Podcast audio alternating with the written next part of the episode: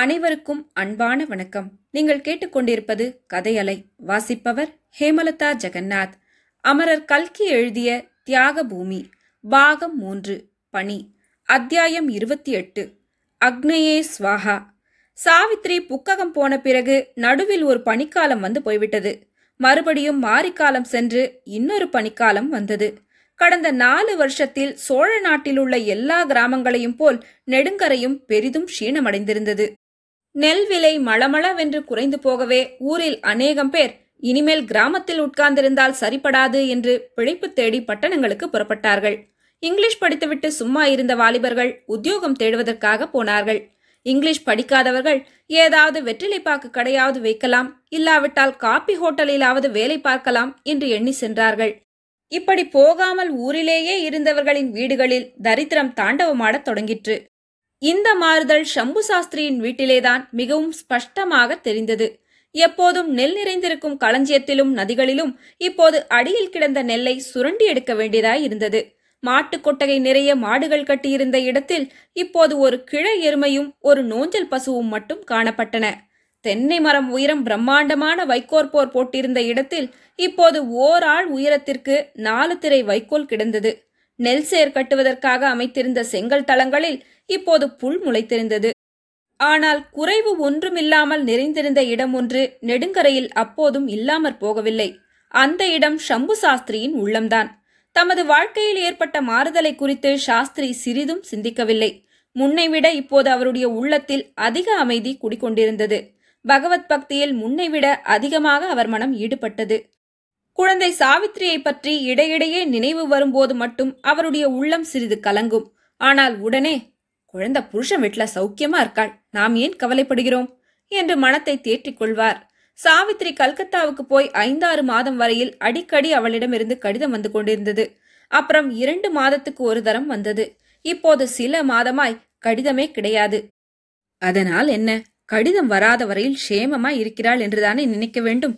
மேலும் இனிமேல் சாவித்திரிக்கும் நமக்கும் என்ன சம்பந்தம்? அவளுக்கு நாம் என்ன செய்ய போகிறோம்? நமக்குத்தான் அவளால் என்ன ஆக வேண்டும்? இனி உனக்கு மாதா பிதா தெய்வம் எல்லாம் புருஷன்தான் என்று நாம் தானே உபதேசம் செய்து அனுப்பினோம். எப்படியாவது குழந்தை சந்தோஷமா இருந்தா சரி. கடிதம் போடாமல் போனால் என்ன? இப்படி எண்ணி இருந்தார் சம்பு சாஸ்திரி. அன்று தைவெள்ளிக்கிழமை சாஸ்திரி அம்பிகையின் பூஜைக்கு புஷ்பம் சேகரித்து வைத்துவிட்டு ஸ்நானம் செய்ய குளத்துக்கு போயிருந்தார். வாசலில் தபால் என்ற சத்தம் கேட்டது. சமையலுள்ளில் கைவேலையாயிருந்த சொர்ணம்மாள் மங்களா மங்களம் சுருக்க போய் தபாலை வாங்கிண்டு வா என்றாள். மங்களம் போய் தபாலை வாங்கி கொண்டு வந்தாள். வரும்போது வாசற்கதவை தாழ்பார் போட்டுக்கொண்டு வந்தாள். சொர்ணம்மாள் மங்களம் வைத்தி மூன்று பேரும் அடுப்பை சுற்றி உட்கார்ந்தார்கள். வைத்தி கடுதாச வாங்கி வாசி என்றாள் சொர்ணம்மாள். மங்களம் அடே சத்தம் போடாம மெதுவா வாசி. உனக்குத்தான் காது செவிடு எங்களுக்கு காது கேக்கறது என்றாள். வைத்தி சாவித்ரி தான் போட்டிருக்கா. வேற யார் போட போறா? என்றான். இப்படி வரிந்து வரிந்து கடிதாசி எழுதுறதுக்கு இந்த பொண்ணுக்கு கையத்தான் வலிக்காதா? என்றாள் சொர்ணம்மாள். வைத்தி வாசிக்கத் தொடங்கினான். மக்கா ல ல ஸ்ரீ அப்பா அவர்களுக்கு சாவித்ரி அநேக நமஸ்காரம். தாங்கள் என்னை கைவிட்டு விட்டீர்களா? நான் போட்ட ஒரு கடிதத்திற்காவது பதில் இல்லையே. இங்கு நான் படுகிற கஷ்டம் சகிக்க முடியவில்லை. வளகாப்பு சீமந்தம் எல்லாம் பண்ணி சீர் செய்யவில்லை என்று மாமியார் ரொம்பவும் கோபித்துக் கொள்கிறாள். பிரசவத்திற்கு ஊருக்கு போ போ என்று சொல்லிக்கொண்டே இருக்கிறாள். தாங்கள் வந்து என்னை உடனே அழைத்து கொண்டு போகாவிட்டால் என் பாடு அதோ கதிதான். உங்களுக்கு துன்பமாகவும் பூமிக்கு பாரமாகவும் நான் ஏன் பிறந்தேன்? அப்பா எனக்கும் நெடுங்கரைக்கு வந்து உங்களை எல்லாம் பார்க்க வேண்டுமென்று ரொம்பவும் ஆசையாய் இருக்கிறது. சித்தி கையினால் ஒரு வேளையாவது சாப்பிட்டால் என் உடம்பு சொஸ்தமாகும். இந்த கடிதத்தை தந்தியாக பாவித்து தாங்கள் புறப்பட்டு வந்து என்னை அழைத்து போக வேண்டியது. இல்லாவிட்டால் என்னை நீங்கள் மறுபடியும் உயிரோடு பார்ப்பது நிச்சயமில்லை. இப்படிக்கு தங்கள் அன்புள்ள புத்திரி சாவித்ரி. எழுதுகிற வக்கனைய பார்த்தியோல்யோ என்றாள் மங்களம். அதுக்கு தாண்டி அம்மா பொம்மநாட்டிகளுக்கு படிப்பு உதவாதுன்னு சொல்றது? என்றாள் சொர்ணம்மாள். பிறகு வைத்தியை பார்த்து இன்னொரு தடவை வாசிடா என்றாள். வைத்தி மறுபடி வாசிக்கத் தொடங்கி சித்தி கையால் ஒரு வேளையாவது சாப்பிட்டால் என் உடம்பு சொஸ்தமாகும் என்று படித்ததும் சொர்ணம்மாள் அவன் கையில் இருந்த கடிதத்தை பிடுங்கிக் கொண்டாள். ஆமாண்டி அம்மா சித்தி உனக்கு பொங்கி கொட்டதான் காத்துண்டிருக்கா என்று சொல்லிக்கொண்டே கடிதத்தை கிழித்து நெருப்பில் போட்டாள். வைத்தி ஏம்மா சாவித்திரி பிள்ளையாண்டிருக்கிறது அத்திம்பேருக்கு தெரியாதோன்னோ? வந்த கடுதாசையெல்லாம் நீதான் கிழிச்சு கிழிச்சு எரிஞ்சிடுறியே என்றான். சீச்சி வாய பொத்திக்கோடா இறையாதேடா என்றாள் சொன்னம்மாள் பிறகு என்னமோ நினச்சுண்டா எனக்கு வயத்தை பத்துண்டு எரியறது. என் பொன் வயத்துல ஒரு புள்ள குழந்தைன்னு பிறந்திருந்தா இப்படியெல்லாம் ஆயிருக்குமா? என்று பிரலாபிக்க தொடங்கினாள். இந்த பேச்சு பிடிக்காத மங்களம். அது இருக்கட்டும்டி அம்மா நீ பாட்டுக்கு இந்த மாதிரி பண்ணிட்டு இருக்கியே அவளுக்கு தெரிஞ்சு போயிட்டா என்ன பண்றது? என்றாள். ஆஹா வேணும்னா பொண்ணை பிரசவத்துக்கு அழிச்சுன்னு வந்து பத்தியம் வடிச்சு கொட்டேன்.